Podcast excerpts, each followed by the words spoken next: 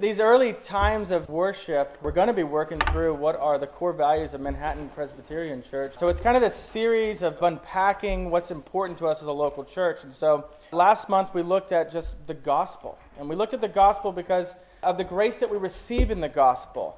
This is our only hope for the forgiveness of our sin, and it's what we want to be ambassadors of here in Manhattan to our neighbors and our friends and to our family and really to anyone God brings into our lives. And so that's one of those foundational foundationals that we look at. So today we're going to begin looking at a different aspect of our core values. It's often called the means of grace. Maybe you've heard this phrase before.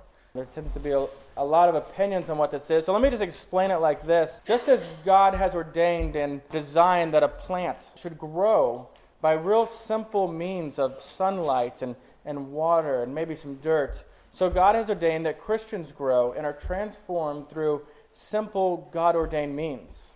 And there's three of these means of grace that we see in Scripture. The first being the Word of God, the second being the sacraments of baptism, the Lord's Supper, and the third being prayer.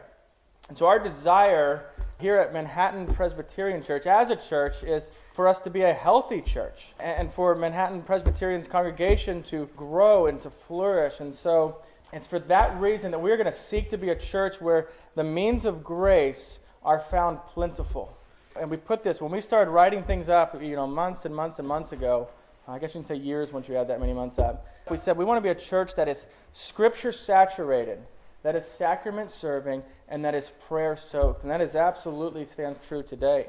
And so, in further gatherings, we're going to be looking at, the, at prayer and we're going to be looking at the sacraments. But today, today we're going to look at the Word of God. And we're going to unpack 2 Timothy 3 14 through 17. In this book, 2 Timothy, this is the final letter written from Paul the Apostle to this younger pastor named Timothy. And it's probably clear, given the name, that this was written to Timothy, right? It's written in the 60s. Just to be clear, not the 1960s was what we tend to think of it, but the actual 60s, like 2,000 years ago. Uh, and not long after this, the Apostle Paul is going to be killed. Uh, he's in an area where Christians are being persecuted. And from what we see, it's not written in Scripture, but one of the things we see in a lot of other historical uh, documents is that Paul is ultimately beheaded by the Emperor Nero because of his Christianity. And so this book, uh, along with 1 Timothy and Titus, are, are often called the pastoral epistles. Epistle is just a, a big word, or actually an old word rather, uh, that means letters. And so these were letters that were, were written, and they're called the pastoral letters because they're written particularly to give instructions to, to pastors for the care of the church. And so Paul is again writing to this younger Timothy here, and it appears that he's encouraging Timothy towards four things in this letter. First, he's encouraging him to remain firm in his faith, and to remain firm in his faith despite the persecutions that are coming and that are going to be facing, and really they're going to increase and increase. So he's encouraging towards that. The second thing he's encouraging towards is to guard the people of God from false doctrine, false teachers. And to do this, to be faithful to what he's been taught, and to be faithful to continue to teach that as well. Third, Paul is encouraging Timothy to make the preaching of the word his primary task. Finally, he encourages him to set the church in order by identifying and appointing godly leaders. And so in chapter 2 in this book, Paul tells Timothy, he says, What you have heard from me in the presence of many witnesses, entrust to faithful men who will be able to also teach others. And so Paul knows this. You know, you get to that age, and, and Paul knows that his, his days are numbered. And he's given this direction for the future of the church. He's given this direction because he knows for the church to go on, they need to have this information. And so in these letters, we're seeing the church, and this is important to, to realize, particularly as we consider just the church in our age. The church is moving from this apostolic era to the post apostolic era. And here's what that means. In the apostolic era, there were these miraculous signs being done by the apostles. And there was this ongoing revelation of God revealing himself in a unique way that way. In the post apostolic era, where we live today, God is still doing amazing things. But the signs in the new revelation has ceased. And so, yes, God himself still works miracles, healing people healing those who seem unhealable. Uh, amazing works of providence that we see God doing, opening the eyes of sinful men and women to believe the gospel. That's a miracle. The fact that any of us in here believe the gospel really is an absolute miracle. But as far as how God is revealing himself today, the people of God are to trust in the Word of God, the written Word of God as has been given to us. And so it's worth pointing out, if I'm going to make a statement like that, is that in these pastoral letters to Timothy and Titus, that they are never encouraged to use miraculous gifts. If they had these gifts, wouldn't Paul have encouraged them to use them as he sets up the church for the future? And really, as much as I would love to see these gifts in practice today, Scripture shows us another reality. And so the real question leads us to ask this What did God give the church for the apostolic time? And what has God given the church for all time? And so while I'm grateful that God has given gifts to the church during the apostolic age, I am equally grateful, and I hope you are too, that God has given us the written Word of God. Because in this written Word of God, He reveals His holiness to us, and He reveals our sinfulness to us, and He reveals the good news of the gospel whereby He redeems His people from their sin. And so, because the Word of God is central to how God reveals Himself to His people, we can say as a church that we are committed to the Word of God being central to our public worship and really everything we do. And it's for this reason that we're going to preach the Bible. It's for this reason that we're going to read the text of the Bible within the service. We're going to include the Word of God in our prayers, and I think you were hearing them earlier as uh, Steve was leading us in prayer. Uh, our call to worship at the beginning of the service is, is God calling us to worship in the text of Scripture. The benediction given at the end of the close of the service will be Scripture. Our singing is to express what Scripture teaches. And, and in fact, you might have noticed in your bulletin on the side, we, we put a bunch of Scripture references because we want to help you make that connection between the songs that we're singing and, and the Word of God. And so take these bulletins home and read through this. Go through it slower. Make these connections. Let this be something that is useful for your own devotions. And so, really, may everything we do be grounded in, in, Scripture, is what we're looking for.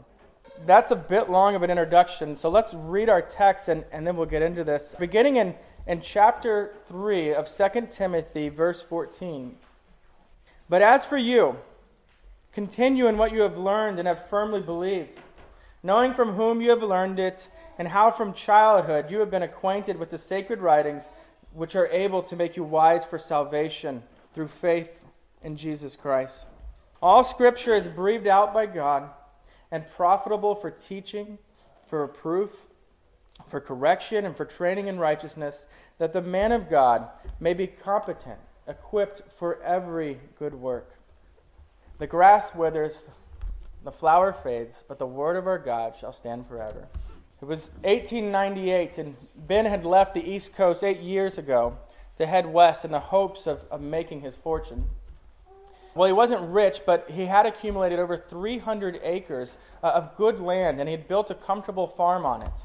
He raised wheat and corn and all of his vegetables. He had managed to, to build his herd of cattle to over 200 head. And having accomplished all of this in only eight years, he decided that it was now time. The ad that he placed in the New York newspaper said, Wanted, a good woman, willing to be a pen pal. Marriage is a possibility for the right woman. Before long, someone actually responded to this, a woman by the name of Molly, and they began this correspondence, and their correspondence began to turn into love for each other. So eventually, she decided to come out and meet him, and so here he stood in the Kansas City train station, waiting to finally meet this woman. And when the train arrived, there were a lot of women getting off, and suddenly he yelled, Molly, over here. And she looked his way and she walked over to him and she smiled and held out her hand and he held on to her for a moment and then let go of it. And, and she said, How did you know it was me? He then reached into his back pocket of his overalls and, and he said, From these letters. She responded, But there's no pictures of me in them. And he dropped his head a bit and he said, Oh, yes, there are. There are lots of pictures in your words. You see, he had spent hours reading these letters and reading them over and over in the hopes that it's going to reveal who Molly was. And he had fallen in love with her words, words that had painted a portrait of who she was. Probably know where I'm going with this. God's word is like that. It paints this vivid portrait of who he is. If we wish to see God, we look into His Word. The church in the Bible is often called the, the bride of Christ. It's just a term to refer to the people of God, the church. And we, as Christ's bride, should fall in love with His Word so that we can fall in love with its author. So today, as we explore 2 Timothy 3 14 through 17, my prayer is that God would stir a passion within you for His Word. Because I believe more than anything, this will shape how your life is lived and that it will lead you in such a way that God will be glorified and that you will be filled with joy. And so, if I could see just one thing come true in your life, it would be a deep love for the Word of God. And not because the Bible is the goal. And this is important. It's, it's not an end in itself, and not at all. And in fact, I think there can be this tendency sometimes for us to think that reading God's Word is, just becomes this heavy yoke upon us where we feel guilty if we don't read it, or think that if only I read it more, then I'd be a better Christian. So don't hear that today. Because the goal of the Christian life is not to read the Bible. No, the goal of the Christian life is that we live to glorify God and that we enjoy God. That's what we read in the Catechism, right?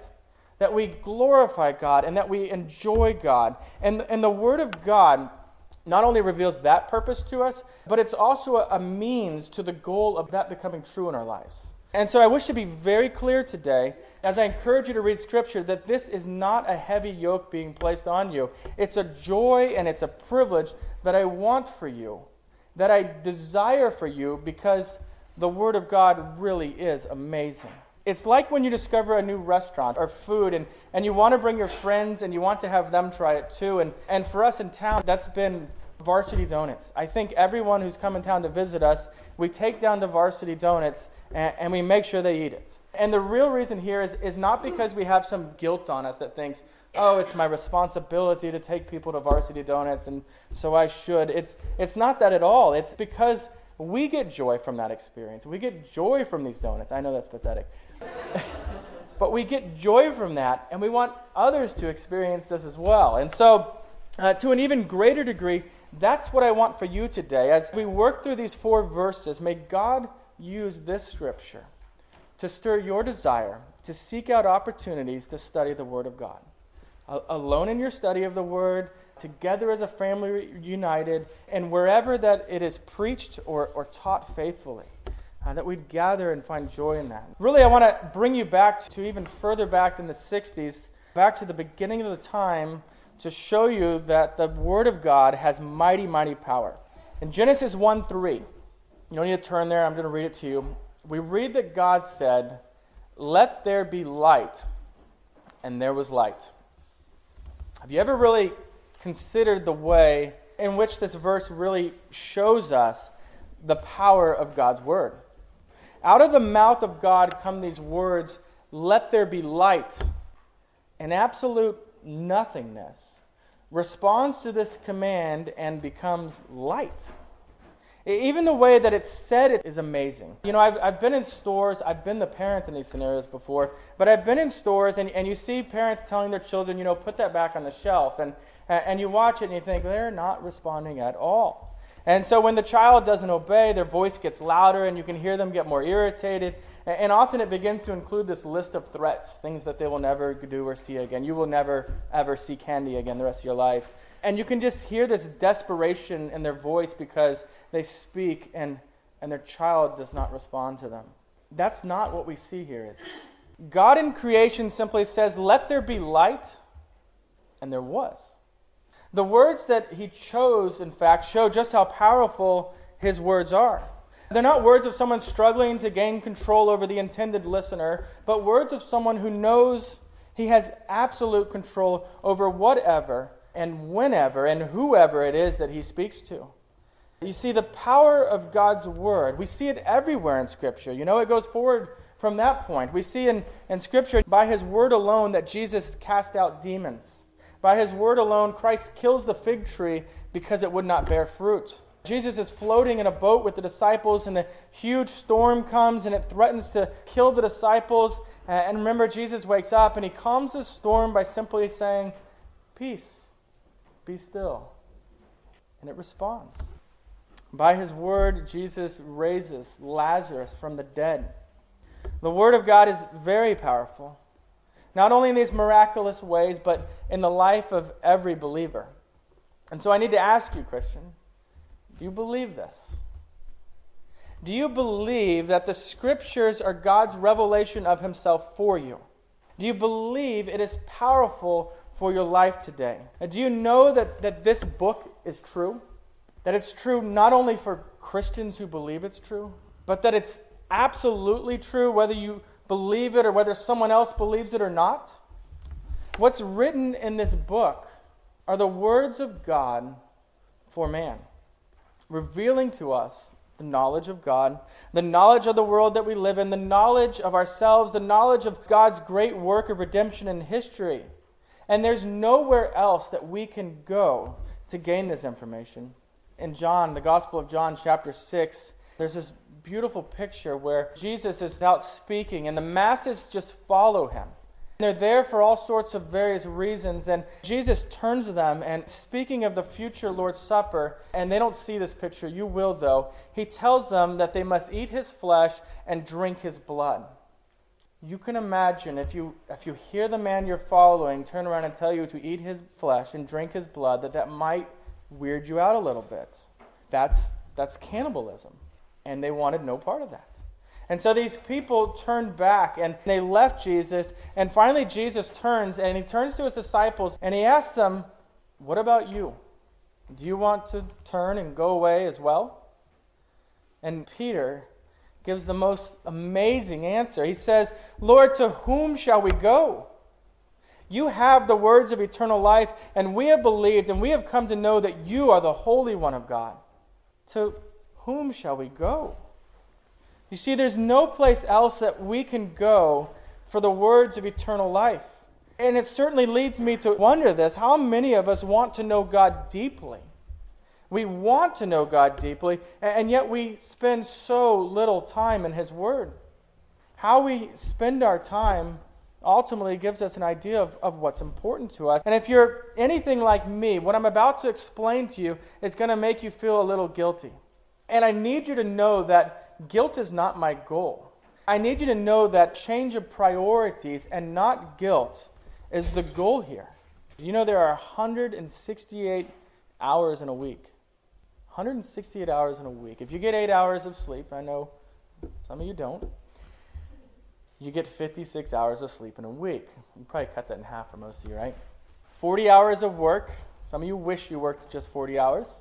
And you can start to see that uh, these hours are disappearing. And then in any given week, the average Christian is busy, and, and yet you find time to watch television and movies, time to surf the internet, time to read fiction, to attend school, usually, browse magazines, go to piano lessons, busy ourselves with work, hang out with friends, play video games, attend practice, drive children to their activities, mow the lawn, bake cookies. Some of you are even attending the fantasy football teams on the side to update our Facebook, to shop, and apparently to shop for an endless variety of shoes. These are the things that, that we find time for in our lives. None of that is sin.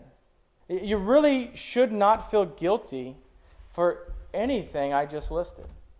But it raises the question how much of our time is spent in, in reading and, and hearing and discussing and memorizing and, and in meditating on the Word of God?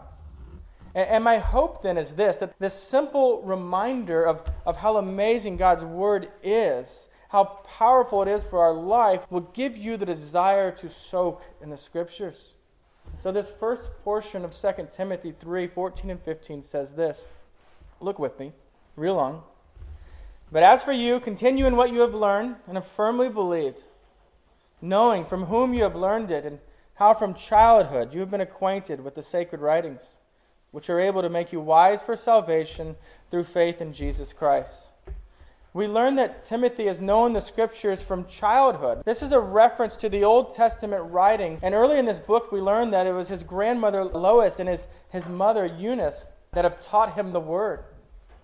And so we see this amazing picture of a family and the way that his mother and his grandmother have been wise and diligent to teach him the Word of God. And so we see this value of parents and even grandparents reading the Word of God to their children and grandchildren. And this should lead us to ask this question Is some form of family worship going on in our homes? And I say some form because it doesn't have to be some formally organized family worship that looks like this worship exactly, but, but is the Word of God being read in your homes? Is the Word of God being taught to our families in some fashion? Because we need to be asking each other about this. We need to be learning from each other how we might be doing this better if we're not doing it now. And so I encourage you towards that. If it's not true now, seek to make that true in your life. And if it is, wonderful. What a beautiful thing that, that your family is able to experience. And in 2 Timothy 3:16 and 17, then we read this amazing explanation of Scripture and its power. And so I want us to read it again. Verse 16 All Scripture is breathed out by God and profitable for teaching, for reproof, for correction, and for training in righteousness, that the man of God may be competent, equipped for every good work. This passage is often looked to when people are trying to prove that the Bible is the Word of God and not man. And I, I think it does that. But that's not the main point of this passage. Only in, in passing, really, does it even mention this thing. You know, all Scripture is breathed out by God. Paul does not give an argument then for the inspiration of Scripture because really no one's challenging him on this point. That all Scripture is breathed out by God is mentioned as simple fact because it is simple fact. Scripture is inspired, comes from the breath of God. And you know, this in the Greek, this phrase that we see in English that says breathed out by God is a single word. It's a word that Paul makes up to explain something that existing vocabulary could not explain. It's this mashing together of two words, and we still do this today. And I love the words that, that people come up with constantly. These are the things added to the dictionary every year. Chillax, right? To chill and relax, smush together staycation, stay home and be on vacation. Bromance, I almost didn't use that one. Brothers and romance. It's, uh, just to be clear, it's two guys who are good friends and hang out with each other way too much. It's the guy equivalent to BFFs, right? Even the nickname of our, our town, you've probably heard this Manhappiness, right? Manhattan and happiness mushed together. And so here, though, Paul is mushing together these two words God and, and the word for breathe out or to blow, right? His point is this that this is not some book written by men about God, but a, a book, while physically written by the hands of man, is inspired by God. It is breathed out of the mouth of God. Only what God desires to be written down is written down, and whatever God desires not to be written down is not written down. Simply put, we can trust our Bibles. We can trust the Word of God. And so, to this end, Paul, in writing in 2 Peter, says this No prophecy of Scripture comes from someone's own interpretation, for no prophecy was ever produced by the will of man, but man spoke from God as they were carried along by the Holy Spirit. Having established then that God is the ultimate author of Scripture, Paul now moves to, to make a few statements about the powerful uses of Scripture and really just in the life of the believer. And in other words, Paul's teaching us today four ways that, that reading the Word of God and sitting under the preaching of the Word of God and believing the Word of God encourages us to grow in Christ.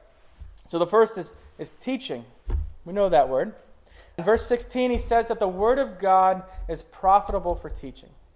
Teaching is all about imparting wisdom to another person about true things.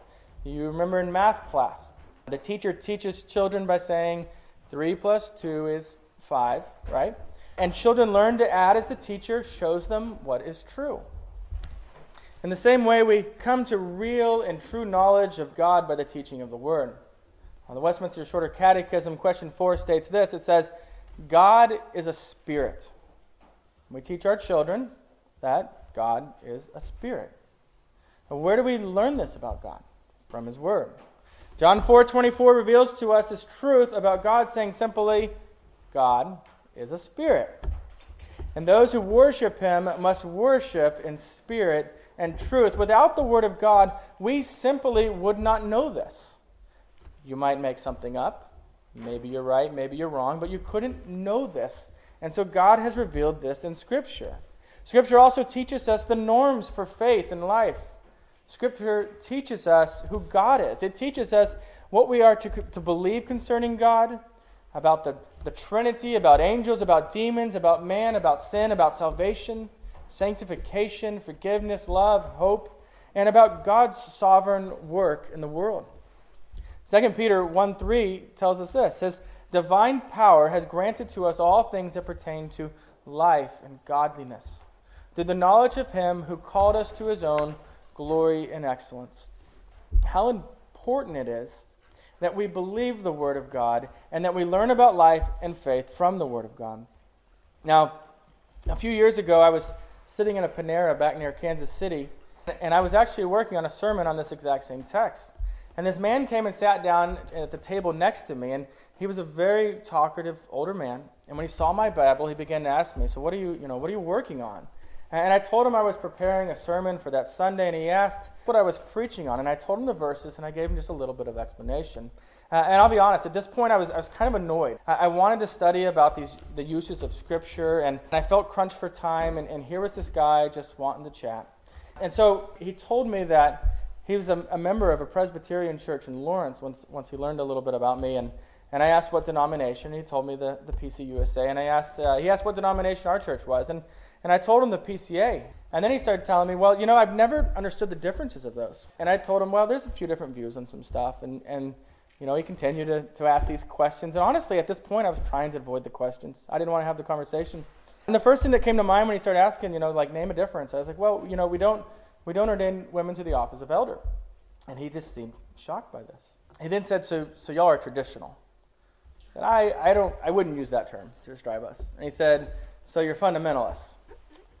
I, I know people usually mean legalists when they say that, and they said, I, I definitely, I definitely would not call us that.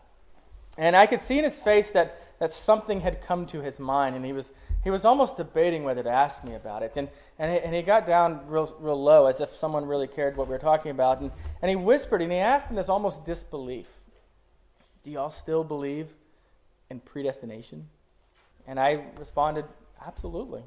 And then he asked, How could you believe that God would choose some for salvation and, and let others go to hell? And then I realized what was happening here. I'm studying how the Word of God is useful for teaching.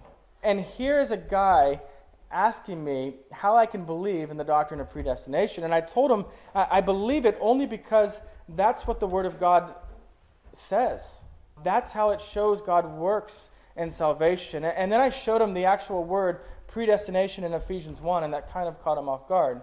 Um, and, and I led him through Romans 9 and, and various other texts showing this from Scripture. And I even shared with them, you know, I did not always like this, this belief. I didn't always believe in predestination. And in fact, when I first heard it, I, I hated it. Absolutely hated it.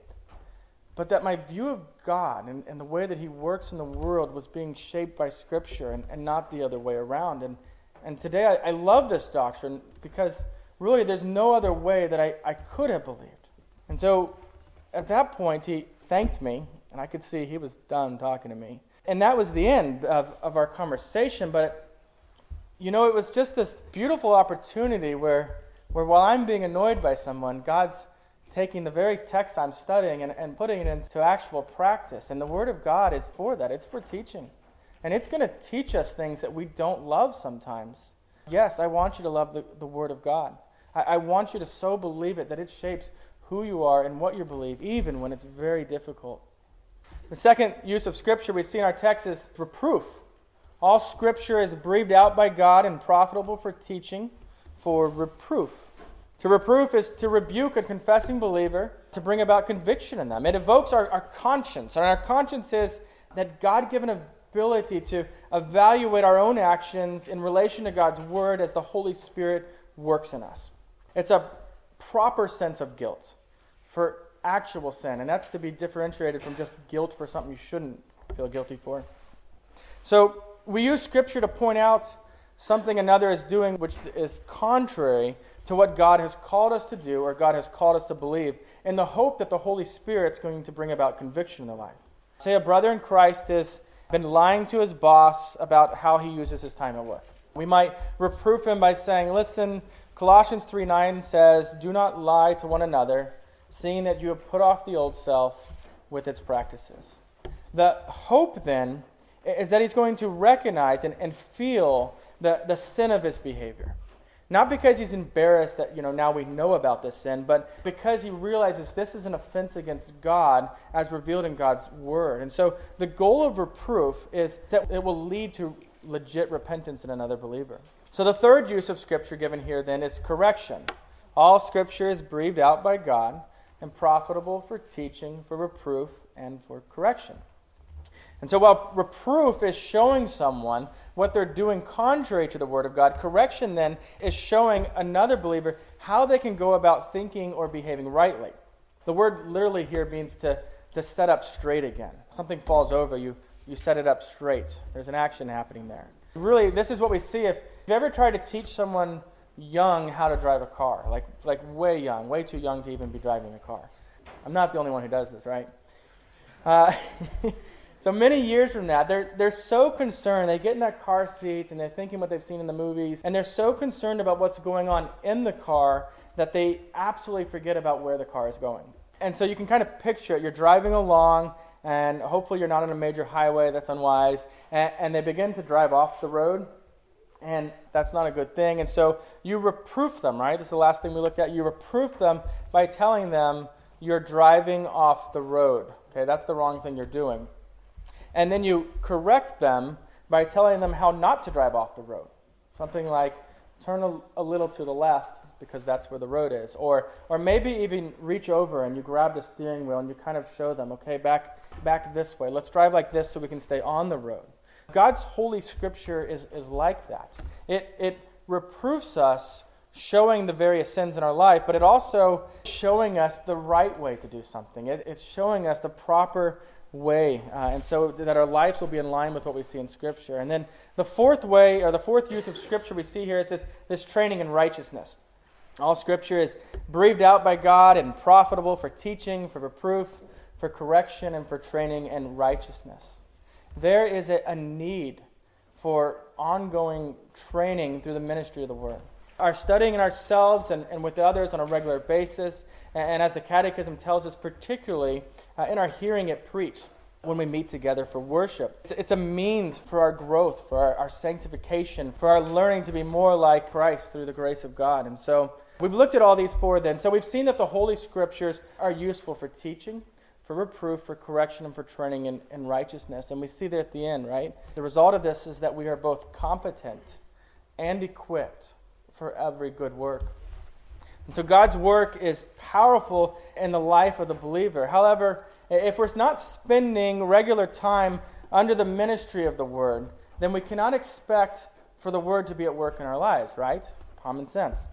Uh, not for ourselves, not for the discipleship of our children, not for this covenant community's sake, not for the world that we've been called into to be salt and light.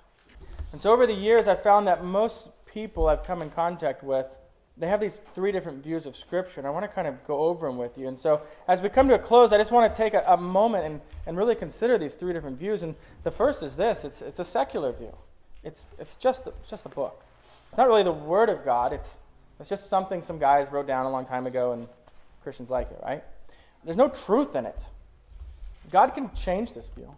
I expect there's, there's people in this room who once held a secular view of Scripture, and God has given them eyes of faith to, to believe, to view it differently. And uh, that might be a view, and, and just know that God can change that. Second one is obligation. You do read your Bible, but, but only out of some legalistic sense of obligation. It's you know, just enough to check it off a list in the morning or in the evening, and, and then on with life without thinking about it. You feel bad that you don't read it enough, but, but that never seems to change. And, you know, for years, the Catholic Church, the Roman Catholic Church, kept the Bible texts from the people in the pews. Their service was in Latin while the people spoke local languages, say German or English. And in 1526, William Tyndale translated part of the Bible to English. And as a result, Henry VIII ordered that Tyndale be arrested, tried, strangled, and burned at the stake arrested, tried, strangled, and burned at the stake for producing a Bible that Christians could read in their own language. And I think of this, and I think there's times in my life when this Bible just sits on the shelf completely unread, and my life suffers for it. And to the degree that's true in your life, I imagine your life suffers for it. So why? I mean, why, why is it so uninteresting? When people are being brutally honest with me, and that's the way I prefer it, I'm often told that the Bible is just boring. It's just not interesting. And when I hear statements like this, I, I wonder if you've ever truly read the Bible, fully engaged with what's going on in redemptive history, what, what God is really doing, what all these stories pushing towards. It's an incredibly interesting book. The late musician Rich Mullins um, spoke to this well, and he said this. He said, The Bible is not a book for the faint of heart. It's a book full of the greed and glory and violence and tenderness and sex and betrayal and that befits mankind. It's not the collection of pretty little antidotes mouthed by pious little ch- church mice. It does not so much nibble at our shoe leather as it cuts to the heart and splits to the marrow from the bone. It does not give us answers to our small minded questions, but truth that goes beyond what we even know to ask. We won't experience that way if it remains unread and out of our life. The third view of Scripture I'll call hunger. You read it often. You do what you must to understand it. You desire to live by it. There may be tattered pages and highlights and writing throughout. You, you love it. You need it for spiritual food every day, just like you need real food. You view it like Matthew 4 4 that tells us that man shall not live by bread alone, but by every word from the mouth of God. Now, we're honest, many of us fall between obligation and hunger. You, you want the Bible to be important to you. You do. You desire to read it often, but temporary joys of the world drowned out that desire. There seems to never be time to sit, to slow down, to rest, to just read and be nourished by the Word of God. The mornings are a rush, and by the time things slow down in the evening, you crave something mindless more than the Word of God. Today, we are surrounded by so much that keeps us from spending time in the world television, internet, school, work, family responsibilities, a thousand other things we could probably name. Many of them, even really good things, serving others and fellowshipping with, with brothers and sisters in Christ. And I'll say this as one who's been called by God to shepherd the flock, I encourage you, particularly this week, set aside time every day this week. I don't care when it is, but pursue Christ in the scriptures. And if you don't know what to read, read in the Psalms or, or the Gospel of John. Read slow, though. Read slow with the goal of comprehension rather than completion. And pray beforehand, asking God to, to give you understanding. If you don't understand something, talk about it with others. That's one of the things that we tend to, to not do very well as, as the church today. If you want to talk, call me anytime. Call Travis, call John, call Call anyone in the congregation. We'd be glad to, to chat with you about anything that you're reading Scripture or anything at all. And so, my hope and my prayer, though, is this that, that you'll be stirred up this afternoon to pursue Christ in the Scriptures, to make hearing it preached a priority each week, to make a, a daily meal in the Word a, a top priority for your life and for the life of your family. And, and really, if you want to know more of what that looks like, Seriously, please let me know. I'd love to sit and chat with someone about it. I'd love to learn things from people, as well as just give some ideas on, on what that might look like in your family. So please do contact me if that's the case. So I, I want to end with this. It's a, a, statement from Samuel Boggs on the Word of God. And, and if you take your bulletin and turn back to the, the very beginning, in fact, you'll be able to read along with me. It's in the reflection section. This book is the mind of God, the state of man, the way of salvation, the doom of sinners, and the happiness of believers. Its doctrines are holy, its precepts are binding, its histories are true, and its decisions are immutable. Read it to be wise, believe it to be safe, practice it to be holy.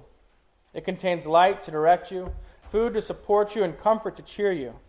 It is the traveler's map, the pilgrim's staff, the pilot's compass, the soldier's sword, and the Christian's character. Here, paradise is restored heaven opened, and the gates of hell disclosed.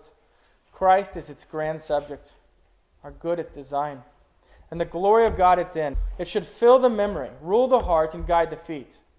Read it slowly, frequently, prayerfully. It is a mine of wealth, a paradise of glory, and a river of pleasure. Follow its precepts, and it will lead you to Calvary, to the empty tomb, to the resurrected life in Christ, yes, to glory itself for all eternity.